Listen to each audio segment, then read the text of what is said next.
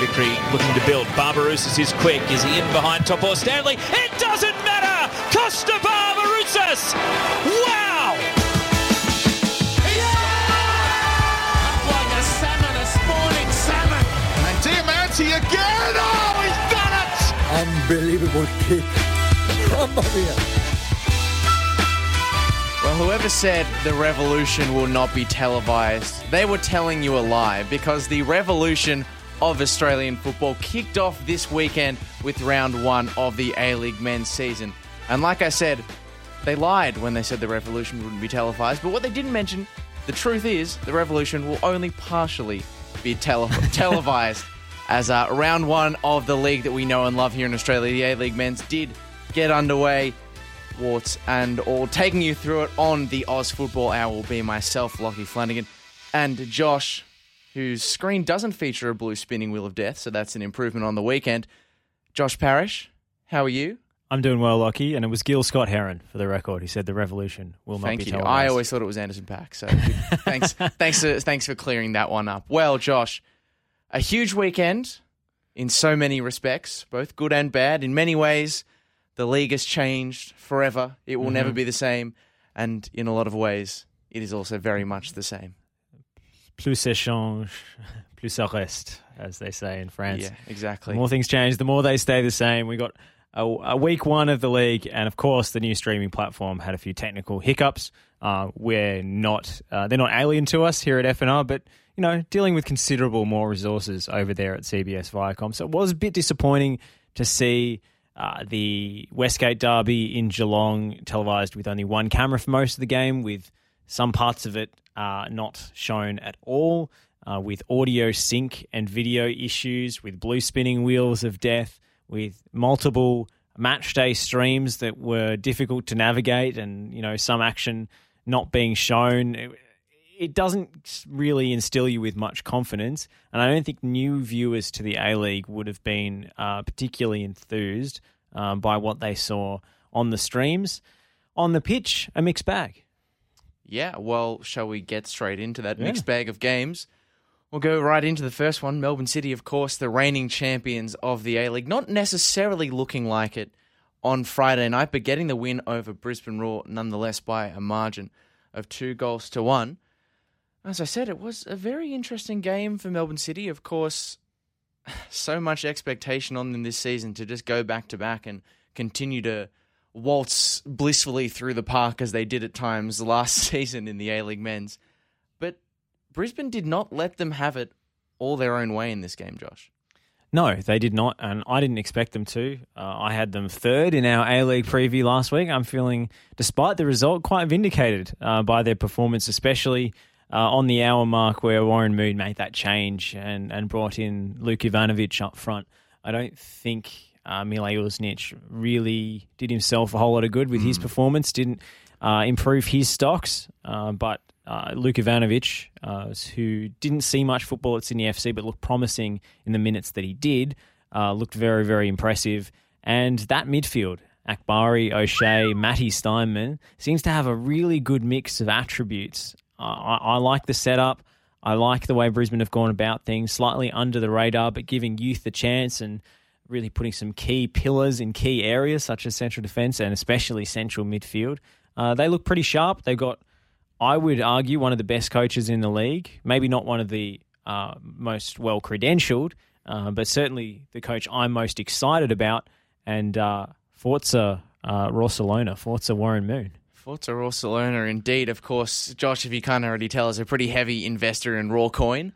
uh, we, we, we are early stage investors, and we welcome those who aren't yet on board to uh, to maybe buy a few stocks because that was the weird thing about this game uh, is that it, it, as much as it did end with three points to to Melbourne City, uh, as as many would have expected and predicted beforehand, in a, in a weird sort of way, they were the team that almost comes away from this game being more disappointed. Like I feel like Brisbane were the more buoyed, and even that first half, like a, a lot of the analysis from from the Paramount Plus team was about how it was this tale of two halves, game completely flipped on its head, and mm-hmm. and I think that Brisbane did approach the game a little bit more cautiously than we expected. Of course, they've got a pretty difficult you know schedule in the sense they have to do so they have they had to do like a fly in fly out situation to and from Melbourne and they'll have to be back here before too long as well. So it's pretty hectic for them. But you know, a lot of the the analysis was that well City dominated that first half. And I think maybe there was an element to which dominance of the ball or dominance of the game was confused with dominance of the ball because Yep. City did have a lot of the lot of the possession. They did control the proceedings of that first half, but I didn't feel like they always did a lot with it. And I think you know that star-studded front three in particular still looks like it's going to need a bit of time to fire. If you look at the attributes of those uh, those front three players, the the star power, uh, Jamie Maclaren, of course, top scorer in the league last season by an absolute mile. Andrew Nabbout obviously has plenty of caps for the national team, plenty of pedigree. Matt Leckie, of course, the the big name coming back to Australia. All three of those guys can definitely score goals, uh, have pedigree, have big match experience, and probably come with pretty big price tags. But you look at the attributes of all three, and they're mainly their their pace and their power. The strength of of Nabbout and Leckie, Maclaren playing off the shoulder, mm. spacing behind, they will kill you. And obviously with these set pieces, uh, City are very dominant off mm. those, and any second balls and scraps, Maclaren's usually in the right place and the right time to score. But City are playing with a ball dominant philosophy, which is imposed from above, from the CFG. Mm. And it's not as if they're going to completely change their style uh, to accommodate these guys. So I think there's a bit of a, a, a fit issue um, between what City are trying to do and what the players in that front line are best suited to. And having most of the ball won't necessarily benefit them this season. Well, yeah, I mean, you, you you touched on a good point there. You know, any team that affords City a space in behind will inevitably find themselves one goal down. I mean, not necessarily the case in this game. You know, Melbourne City took a two goal advantage in the first half through, you know, a set piece and, and a slightly fortuitous deflection for Connor Metcalfe that, you know, probably is going wide of the post if it doesn't take a touch off a defender. Um, but Brisbane let let City have the ball, but they didn't let them have that space. And City, it, it was honestly sometimes that second half, or the first half rather, it felt a bit like watching a game on a loop because City would just launch these same. I don't know if you noticed it, but like it, it was very heavily reliant on like pattern play, on, like mm-hmm. repeating these same patches of pattern play where we've got the central midfielder that's sliding across to help an overlapping fullback and a winger. And if we can't find a cross from this angle, then we're going back to the, def- to the defensive midfielder and we're trying the same triangle on the other side. And you know, as much as they did have a lot of ball in that po- those pockets of space, a lot of it ended in either crosses or if it was at the feet of Andrew Nabbout, who didn't have a great game. Uh, you know, crosses, Wild crosses that shots. ended up being shots. Like I saw people saying, you know, why does he keep shooting from impossible angles? No, he's not shooting. He's trying. Like, he, Well, he has scored from that position of before. course, but he's not like when you think he's shooting from improbable angles. He's not shooting. He is trying to cross. up it cross. just goes a bit flat. What did you think of Patrick Kisnorbo's uh, signal to switch the play? Just both arms up. It looked like he was trying to start a YMCA, but no one was joining in. If if the coaching career, I mean, he's, he's started you know pretty well, and hopefully started as he means to go on. But if it does go downhill, he's got a good uh good career lined up for him as sort of like a I don't know what the extra sort of umpires would be in the NFL, but just signaling field goal, just all clear, doing that sort of thing. Uh, I think clear communication is important on the touchline. It's also important when you're trying to organise who you're going to the game with, Lockie. Yeah, well, brings us on to another very important point. Um, City do get the three points in the end and think they'll be disappointed with the way that they played that game. In a sense, they could have been a lot better, but I think it was clear that there's a bit of. It sounds crazy to say this about, uh, you know, when we've had such a long off off season, but a bit of rustiness, still a few integration issues to sort out with the Socceroos that again have had a bit of travel to do as well. So City will get a lot better than that game, and I think they'll have to be to sort of um, you know continue to push themselves up. But the really the bigger disappointment was for me, um, and I say this as someone with a quite a strong connection to, to to Melbourne City, was the crowd. It ended up, I think, somewhere in the region of seven thousand two hundred and thirty-one, somewhere in that region Somewhere of a very there. specific number. but as Josh so uh, you know, brought us onto. It could have been one more. And I'm going to throw one of my relatives under the bus here, specifically my father. It could have been a crowd of 7,232, but for the absent mindedness of my father. Now, I live in South Yarra, so this is uh, only a fairly recent thing. I can walk down to the game Must be nice. from AAMI Park. Very Must be nice. very it was a nice. nice little 30 minute stroll down. I could see AAMI Park in the distance. I thought, God, what a great day I'm going to have walking down to the football, meeting my father at the game. Uh, I, I rang him a few times because usually he works in the city. Mm-hmm. Uh, you know, he, he might be a little bit late, um, doesn't always pick up the phone because he's working. And I thought, well, that's all right. He usually turns up at about kickoff. I'll figure out where I'm going to meet him because obviously you don't just go in with your membership and sit in the same seat. You know, it's a bit different at the moment and I start to cross the bridge over the Yarra. I could see that the lights of AAMI Park are right there, staring me in the face. I can hear the noise of the crowd. You know, the the, the, the suspension, the 6,000 tense. strong. It's the tension is building, and I think, okay, I've got to give my I've got to give my dad another call, and I ring him up, and I say, oh, hey man, I'm just uh, on the other side of AAMI Park, just on the Yarra side. Uh, where You should call I? your dad man. Where should I? I do. Okay. Uh, where should? Don't question it. Don't question it. I'm trying to trying to get through the anecdote here, Josh. Uh, you know how hard that is for me. Uh, I said, where where should I meet you at the other end of AAMI Park? And he says, What are you talking about? My dad had forgotten the game was on. The game that he organised tickets to, he forgot was happening, and the reason he wasn't picking up his phone wasn't because he was at work. It was because he was mowing the lawn. So I was stood up by my own father and watched this game by myself.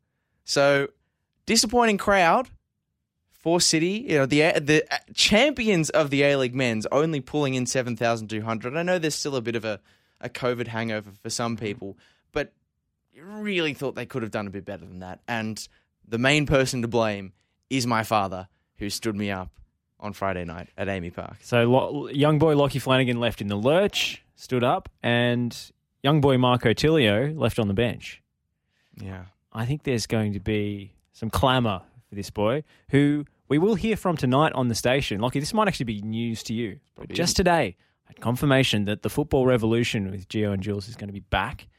Uh, coming up tonight, 9 p.m. time slot going forward on Tuesday nights. So it's audio only through the app, and it'll be on our So you- podcast platforms as well. You mean to tell me that uh, Melbourne City Young Gun and King of Cereal Empire Tilios will be on this very station? Yes, indeed. Marco Tilly, the face of uh, the new video clip uh, for the uh, the A League. The Cereal Baron. come the future. Watch So out, Kellogg's. Look forward to that coming up at 9 p.m. Uh, but Lockie, uh, we should move on uh, to Saturday's fixtures.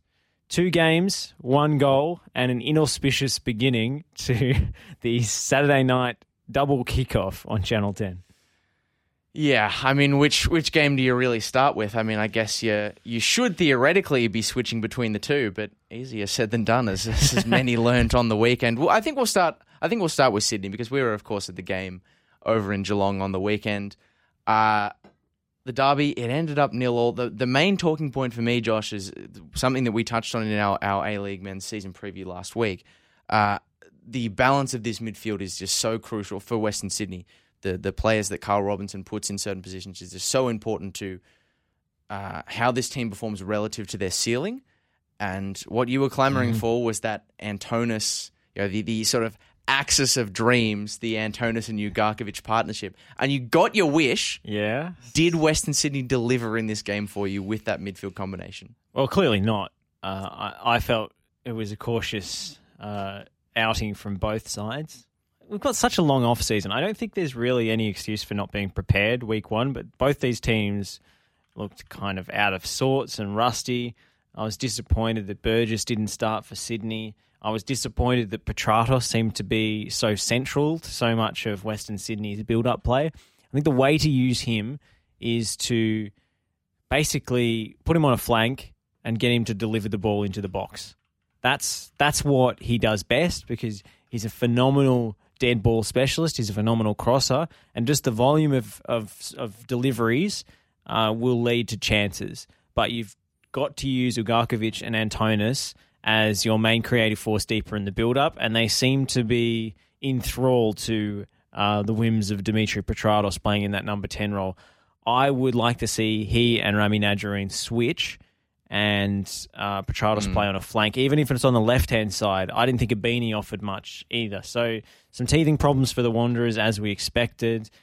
Ugarkovic and Antonis, I think, will be a good partnership if they're giving the platform upon which to. Well, this is this is the thing, isn't it? Is that later on in that game, of course, the other person who adds to that midfield conundrum, Jack Rodwell, came on and had a shot that nearly went in. That's been uh, replayed very many times over over the internet. So I I wonder whether Rodwell playing in a 4 3 3 with Ugarkovic and Antonis might actually uh, lead to a more com- more balanced midfield. With Ugarkovic as the six, Rodwell is sort of box to box player. Don't know if he has that in his legs anymore. That's certainly, you know, Everton Jack Rodwell was the box to box man. Um, but, you know, maybe he has to play deeper has now. Antonis got the capacity to be that sort of creative player consistently? I think so. I Terry Antonis, I have a lot of time for him. I think he's a wonderful talent, and if he's given uh, the scope and the freedom to be your main playmaker wherever he is on the field, I think he will deliver. But at the moment, playing in a double pivot is a little bit too much defensive uh, responsibility on Antonis's shoulders. I I still like him there. I still think the team has improved with him present, but uh, it doesn't bring the best out of him. Yeah, I th- think that's the really the summary here is that those two can play well together, but I think the pH balance elsewhere in the team was maybe maybe maybe a little bit off. But the problem for those midfielders, um, and I think in many respects for the fans watching online and the twenty four thousand dollar Bankwest who were all in fine voice, was that midfielders like Terry Antonis and Steven Ugarkovic could barely string more than three or four passes together in this game because it was so cagey, like UFC level, It was like a cage match. UFC level cagey. It, it, there were so many like physical tackles thrown in that it was honestly hard to get a, a stretch of consistent, coherent football. And I'm all for the aggression, but it did make this one a, a, a bit of a slugfest at times. Yeah, I agree. Uh, Suvla coming through on the Twitch comments, which is the best place to interact with us live. Absolutely. Uh, shorter delay means we can incorporate your input into the stream. And Suvla says, yet another reason that derbies should not be played in round one. Game was very flat. Two teams who ended up settling for not losing rather than trying to win. I think that is absolutely spot on. And I know the conference system uh, means that the local teams are going to have to play each other sooner rather than later. But week one, we've had so many examples of round one of the A League and the big fixture not delivering. I remember when it was Harry, was it uh, Brett Emerton versus Harry Kewell in the, the big blue round one, and it was a total like damn squib. I, I could name more than one. I, I could also name, I think it might even have been Harry Kewell's first game for Melbourne Heart against Melbourne Victory. It was, I think it was round one at Etihad, might have been round two, but even any of those early stage derbies, uh, it was it was a nil all. The A League rarely starts with a bang. I don't know why that is. I think teams uh, have so much turnover and so many new coaches and so forth. And there's a general conservatism in Australian football as well, but amplified when it's the first game and you don't want to lose in week one. Uh, but having having three derbies, the F three delivered. I have to admit, the F three did deliver The in referee terms shouldered of, the other two. but comfortably. The, the Westgate and the Sydney Derby were very underwhelming, and it would have been easy to avoid the Sydney Derby in week one by having you know Macarthur play Central Coast and Newcastle play Western Sydney. Um, you know. Uh, sorry, Macarthur play uh, Western Sydney and then Sydney play Central Coast, something like that. Some configuration of the six teams currently playing in New South Wales could have avoided these big fixtures week one and given these teams who are still gelling with so many new players a chance to actually deliver some entertainment when it came to the big game. Yeah, well, like, I, I, agree with what you're saying, and I think I think um, you know the, the Twitch has raised a really a really good point, and it's it's one that we discussed um, at, at some links in, in the, the press box during the Battle of the Bridge, and we'll, we'll get into that game shortly. But it's like this sort of weird juxtaposition where we're taking this line of argument that well these teams need to be you know in derby games like we've got a a, a league that is generally a, a great league but when it comes to concepts of risk can be a, a little bit uh you know hesitant a bit risk averse now and again um you know losing on the opening day plenty of new managers managers under pressure as well like Carl Robinson doesn't the one thing he wants to do in that opening game against Sydney FC is just not lose and the probably the same for John Aloisi, of course. Uh, same for Tony Popovic, probably. Just the objective for all three of those managers would be don't lose. Of course, victory victory did get the the edge in the end. But the weird thing is, we've got that that position, but also at the same time, we've had a huge off season. Mm-hmm. Like it, it sort of boggles your mind that we're sort of like it's true we shouldn't be playing these games now, but also you can't help but feel like the team should be ready to play these games. You know, handbrake off, carefree, fully gelled together nicely.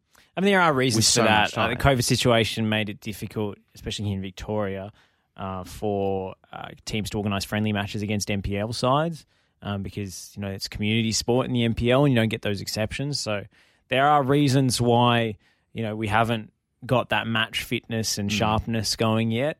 And also, just the short term contracts in the A League, the massive turnover of players doesn't help with that kind of consistency either. But to this extent, to see Western United and Melbourne Victory go out there with such a, a rigid approach, no real idea of how they were going to construct moves, so many long balls. It was absolute dross, I thought, at GMHBA. Well, I, I, I summarized it in our in our little run sheet this way, Josh.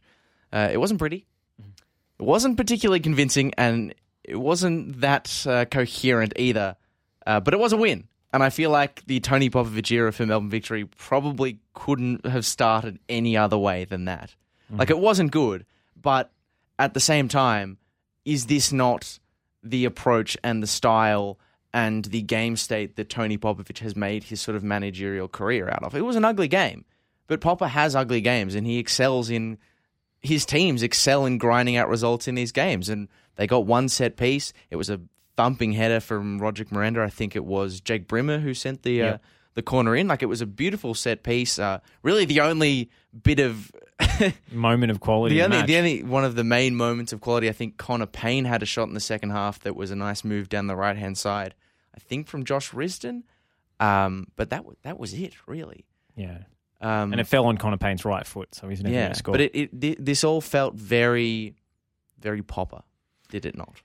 Yeah, it was classic Popper. Uh, I I didn't enjoy watching it. I felt as if uh, there was no inclination of either central midfielder from Victory, where it be it Marshan or or Broxham, to play ahead of the ball ever. you know, Mm. or, or make themselves available for a pass even when the centre backs had it. It just wasn't very progressive in terms of playing out from the back, just basic stuff like that. It was just it, it- just so many long balls, and it was an absolute carpet at GMHBA. You know, so The ball should have been staying on the deck. yeah, exactly. It was It a beautiful deck to to, be stay on played on. Uh, for Aloisi, I think it is probably more concerning. I felt as if Neil Kilkenny was slowing the game down quite a bit because he was attempting to coach his teammates while he was in possession Mm. and trying to.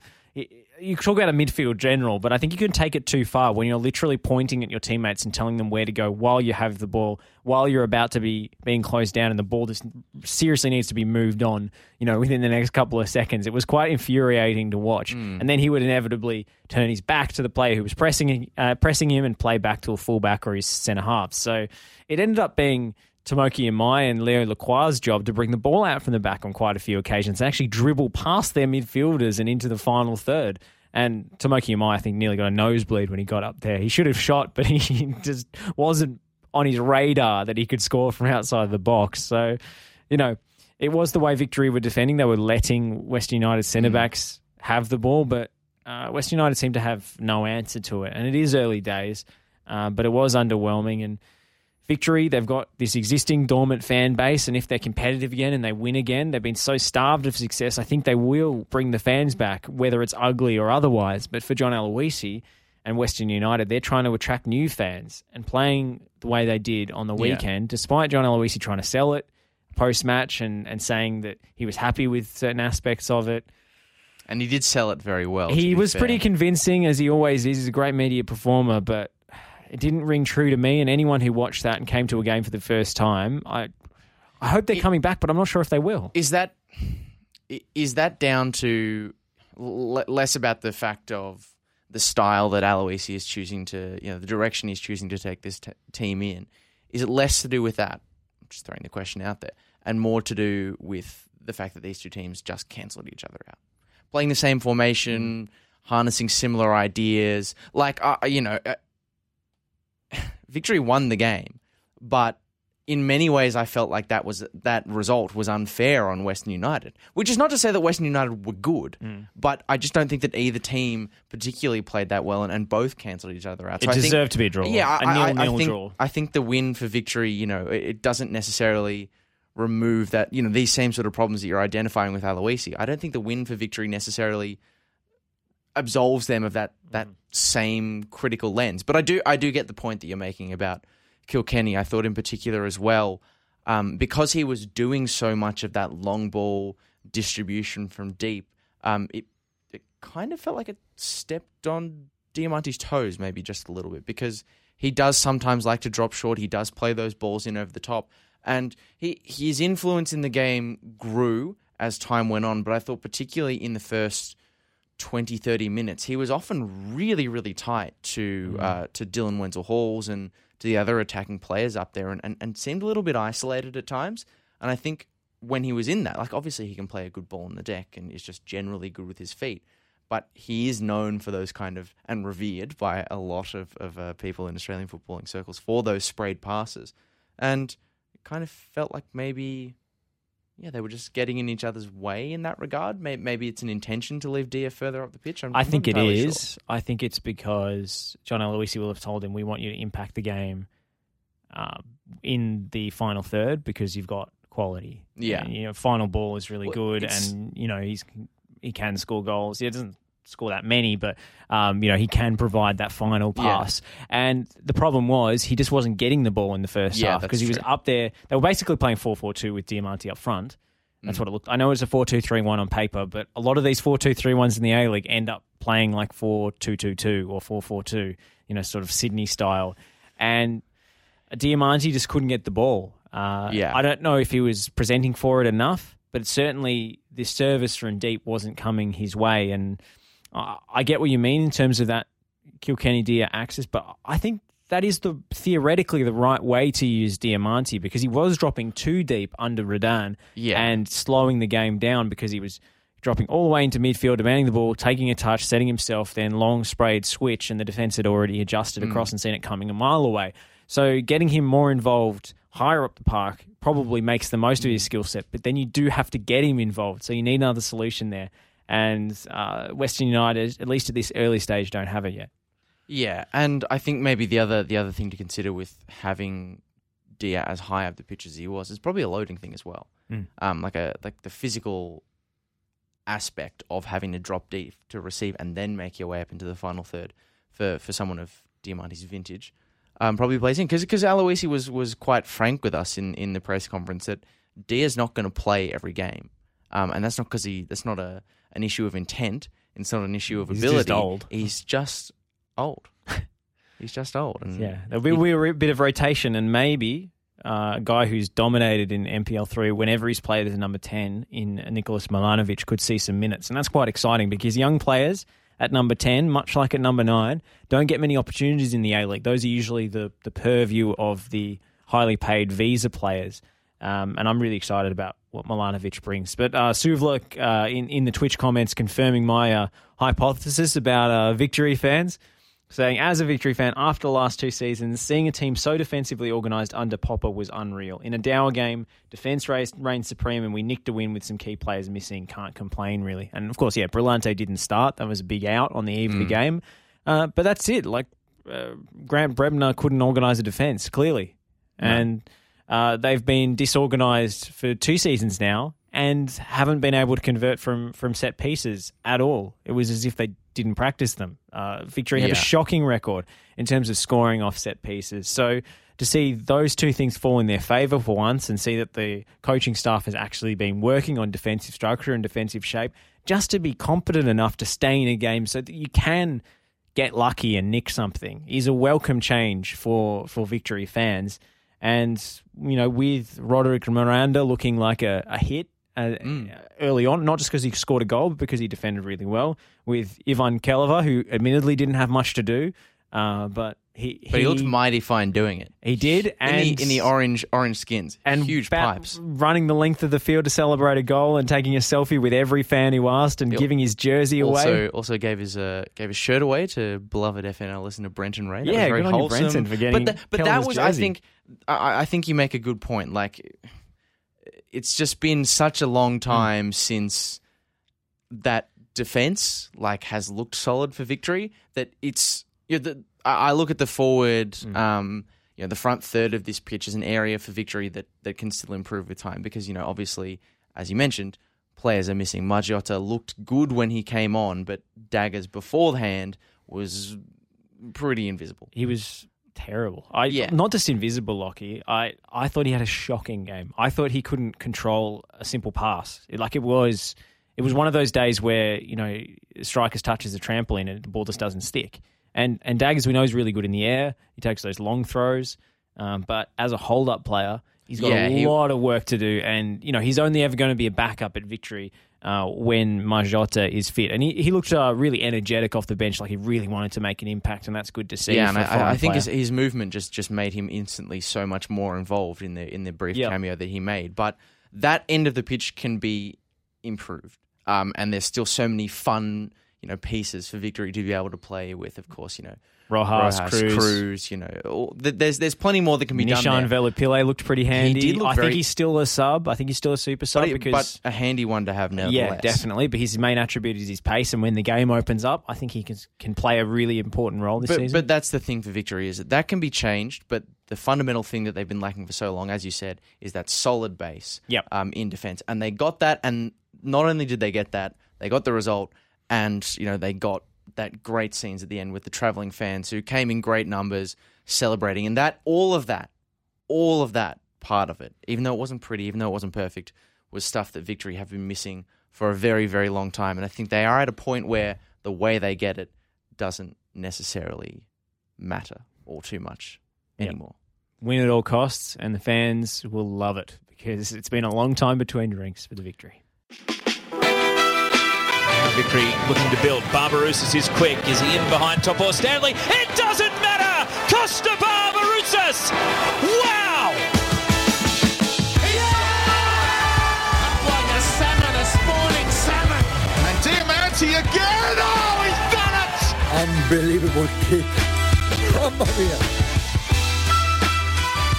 We are back here on the Oz Football Hour, taking you through round one of the A League men's, and we're really getting into the, the juicy part of the round here. I mean, the, the first three games were a little bit fizzly, but this back end, the other three hmm. games we've got to go through in the back half of the show, is where the heat really does start to turn on.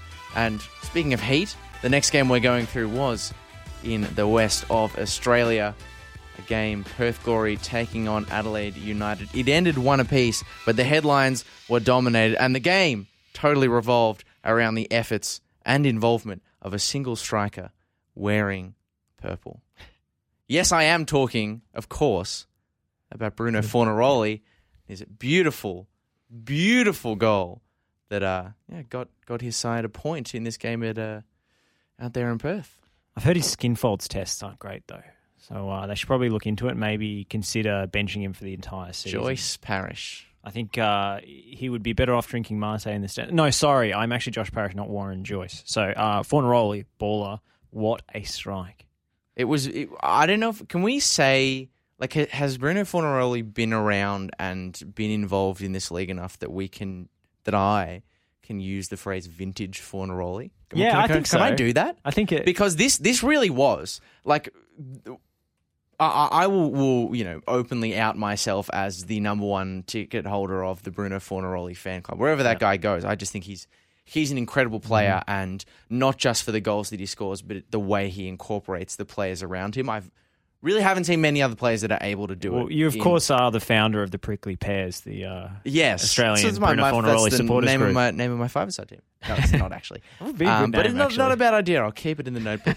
um, but yeah, it, that swiveling touch. Mm-hmm. You know, it, it was this pirouetting first touch that did two things at once. Like it wasn't just a control of the ball, but it was also a turn and face all in one movement. It actually reminded me of I think the first goal that he ever scored for Melbourne City against Melbourne Victory in the derby. He had a defender behind him and took this first touch where he rolled around the defender at the same time and managed to, to poke it past Lawrence Thomas. Um, it was just an absolute ripper.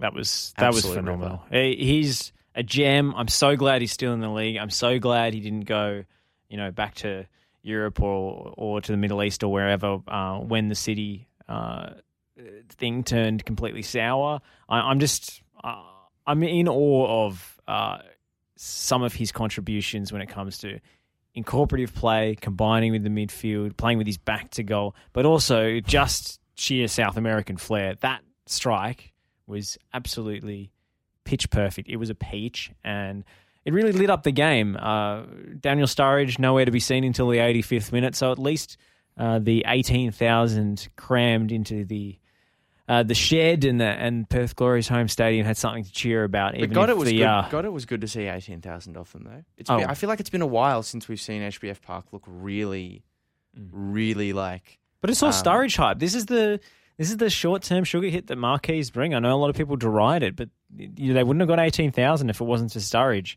I hope they'll come back. You know, just because they they only saw him for a few minutes. Uh, I hope people realise that he will be hopefully playing. Uh, you know, full sixties and nineties uh, later on in the season, but they won't be going back to NIB Stadium for some week. So I hope they just don't they don't lose the momentum and the the hype that he's generated over the course of those, Well, those I, games. I, I know it's I know it's a long season, and obviously Daniel Sturridge is but one week out of one week and one haircut out of quarantine, so still fairly, uh, you know, not particularly fresh. Well, physically, um, obviously the hair is looking extremely fly, but Um, that's another. Your hair is looking pretty fly at the moment. I, w- I wouldn't say that. Um, you know, Studge, if you uh, know a barber, I'm willing to travel. If Mark, uh, Mr. McGowan, will let me in, I'd be more than happy to partake in the services of that particular barber. But I know there are physical considerations. It is a long season. There is so much time more for Daniel Sturridge to be playing. But do you think this was a wise maneuver t- f- by Richie Garcia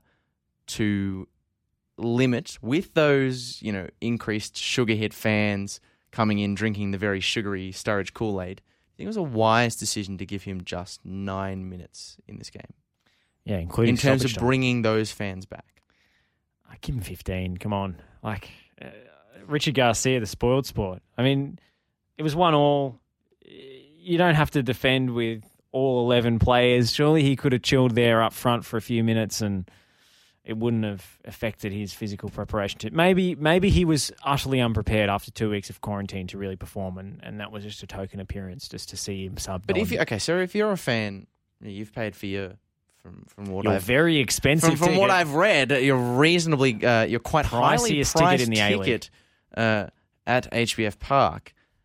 Are you happy to see 15 minutes of storage, but he is absolutely gassed after about seven? So you get you get seven minutes of decent playtime, but you're seeing him more and wondering what might happen.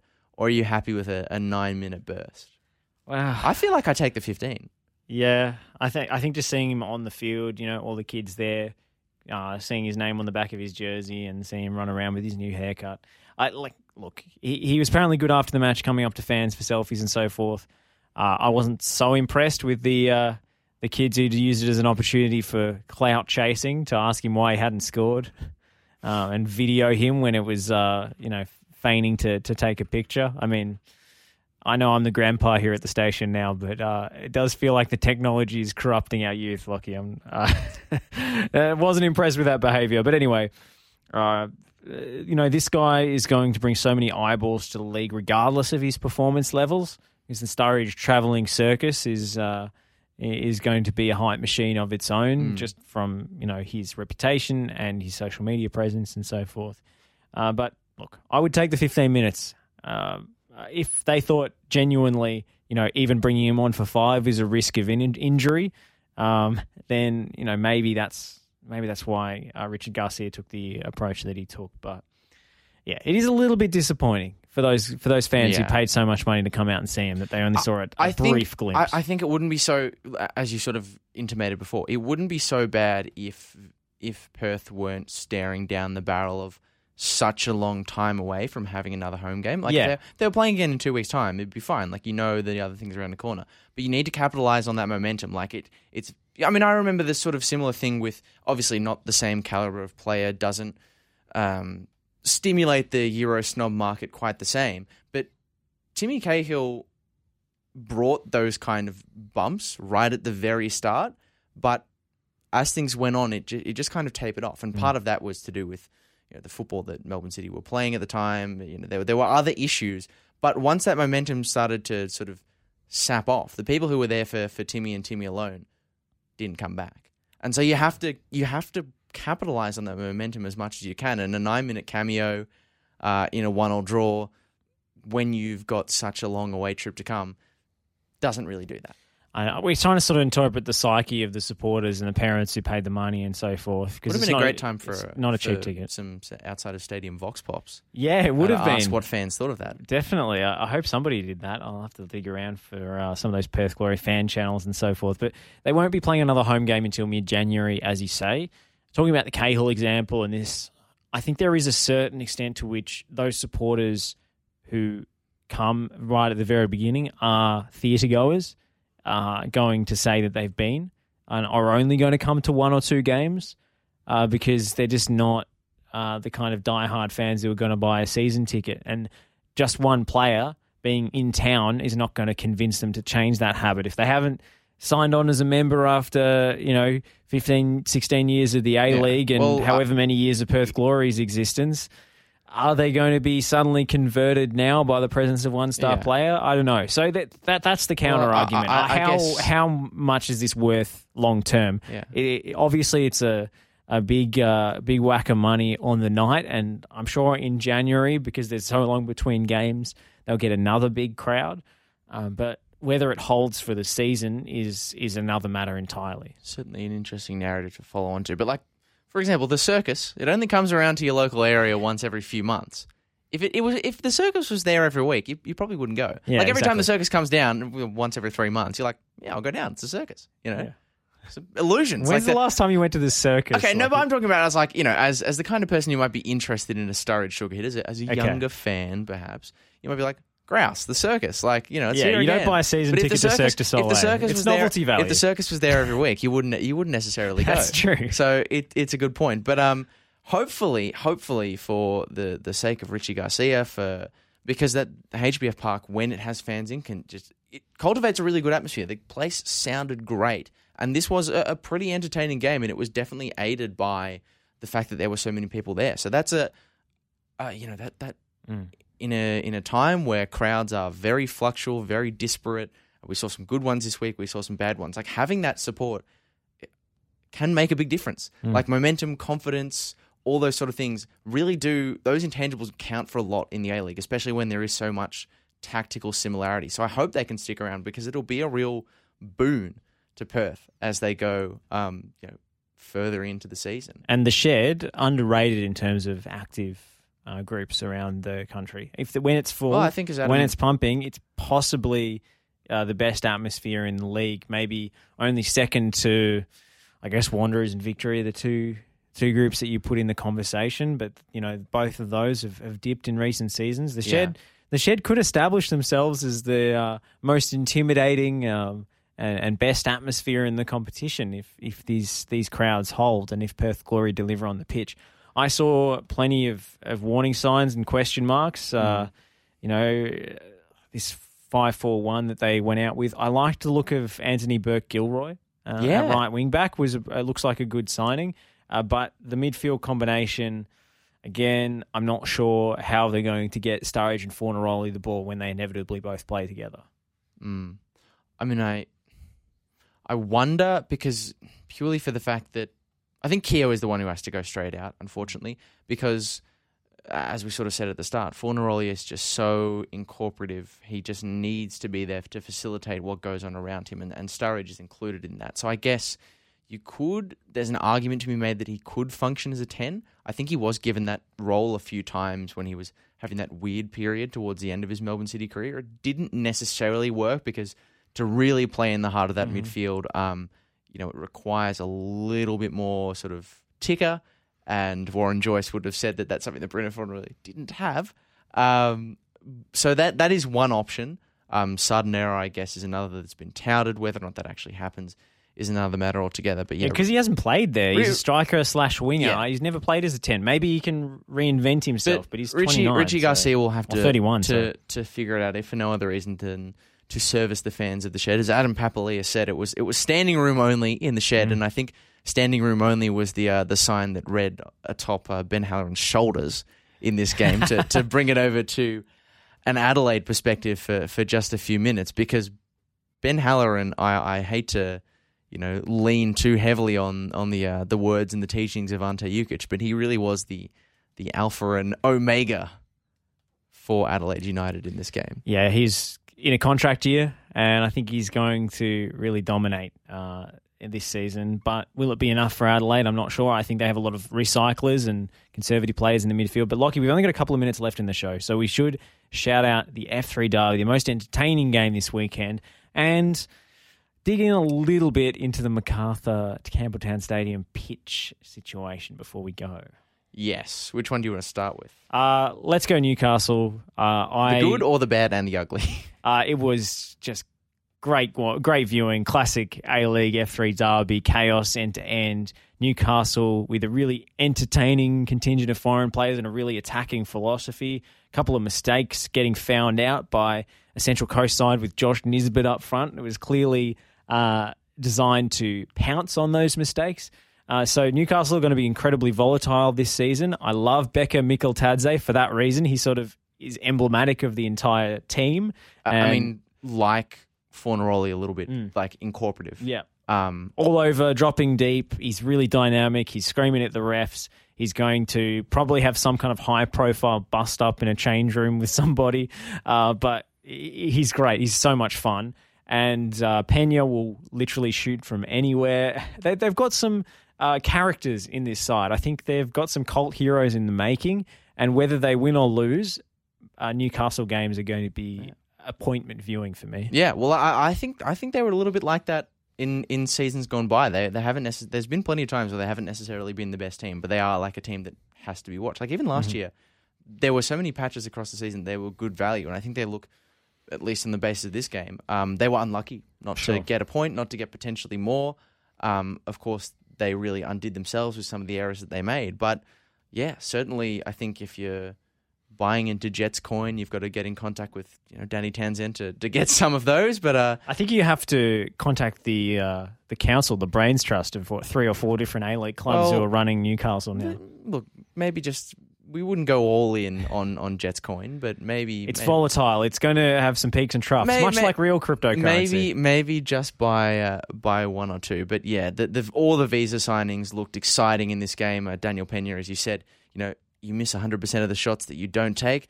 Uh, or if you're Daniel Penha in the league, you miss 100% of the shots that you have taken so far. But hey, uh, he scored in the FFA Cup it's true. It's true. That so that's why I made the clar- That's why I made Banger. the clarification. in the league. But um, he he will be so exciting. So too the rest of them. Uh, roll on the Newcastle Jets and roll on the the young talent that continues to come out of the Central Coast Mariners as well. I'm eagerly awaiting to see who continues to step up and, and fill that void for you know the Stensness and the Kuols that have that have uh, parted ways. Yeah. Uh, Central Coast, I didn't uh, see anything that I haven't seen from them uh, before, uh, but that's not necessarily a bad thing. I think they're building on the axis and the, the system that Stajcic left there. Whether it works against a team who he takes less risks than Newcastle do, uh, it remains to be seen. Uh, but Lockie, before we go, we should talk about this game that was moved to McDonald Jones Stadium. Macarthur won, Wellington Phoenix won in the pouring rain. Uh, Craig Noone playing at right wing back, uh, but it was more about where the game wasn't happening that was the story. How on earth in week one have we got to this situation where you've got an unplayable cow paddock at Campbelltown Stadium? How did they not know until Friday? This is happened- totally unprofessional. Like, it, did someone? This is what blows my mind. It, there, there are a lot of people involved in the running of a football club. Like, if you've if you've ever been behind the scenes Hmm. on a match day, there's a lot of people kicking about doing different things. Surely there is one member of staff who lives in the area, who's nearby, who's like going, you know, they they they walk home or they walk to the train station or something c- goes by Campbelltown Stadium and they just have a, a cursory glance, just I'll have a little look at the place I'll be working this year. Oh, that doesn't look great.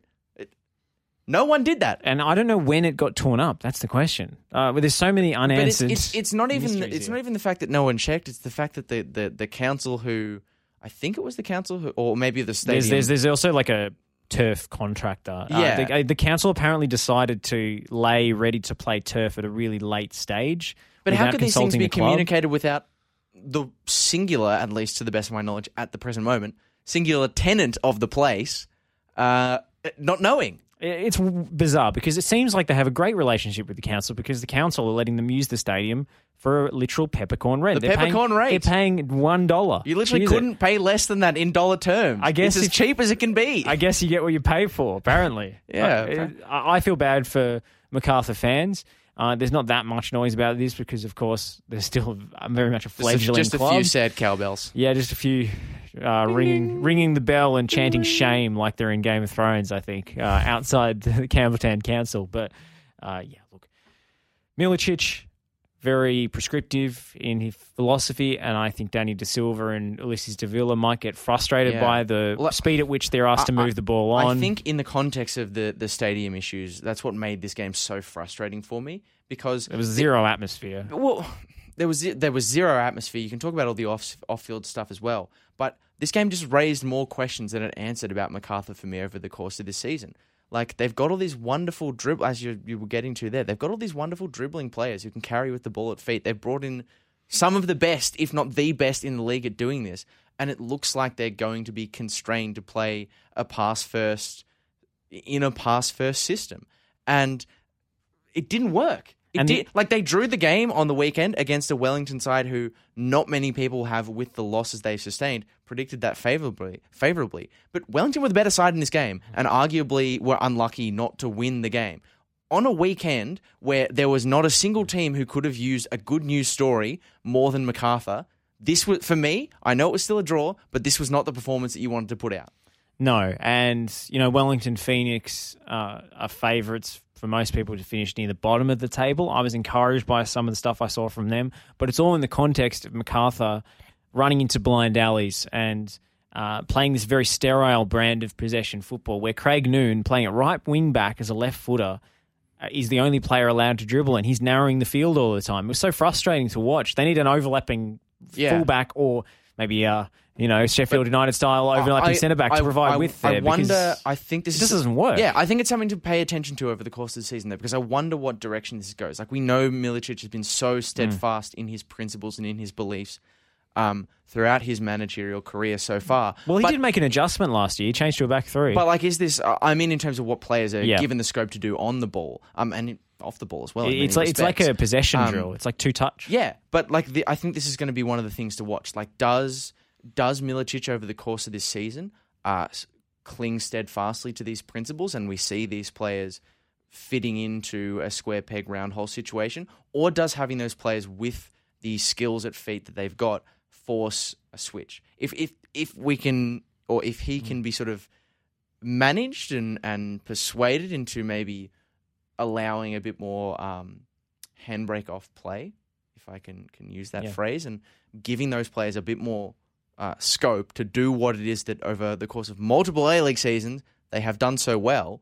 Um, this could turn out very very well for MacArthur, but this was not a great first impression of how all these star-studded players, some of the best in the league that have been brought in, uh, what they can do for this team and for the fans. Uh, we have to go, Lockie. But that to me was like watching late era Louis Van Gaal's Manchester United with players playing out of position, evenly spaced across the pitch, actually. and playing this ball dominant style that just didn't go anywhere. It just didn't create chances. And the players were so confused about uh, the game plan. They didn't seem to be able to make any of their own decisions. I, I, I find it uh, very difficult to watch, and I think it's uh, an indictment on MacArthur if they can't make. Uh, much like Western Sydney, Yeah. a very much a star-studded collection of players work well together and do what they do best. So, uh, remains to be seen whether they'll play another home game anytime soon on the on the cow paddock. Uh, the Bulls, uh, funnily enough, uh, with a, a home stadium that looks fit for livestock.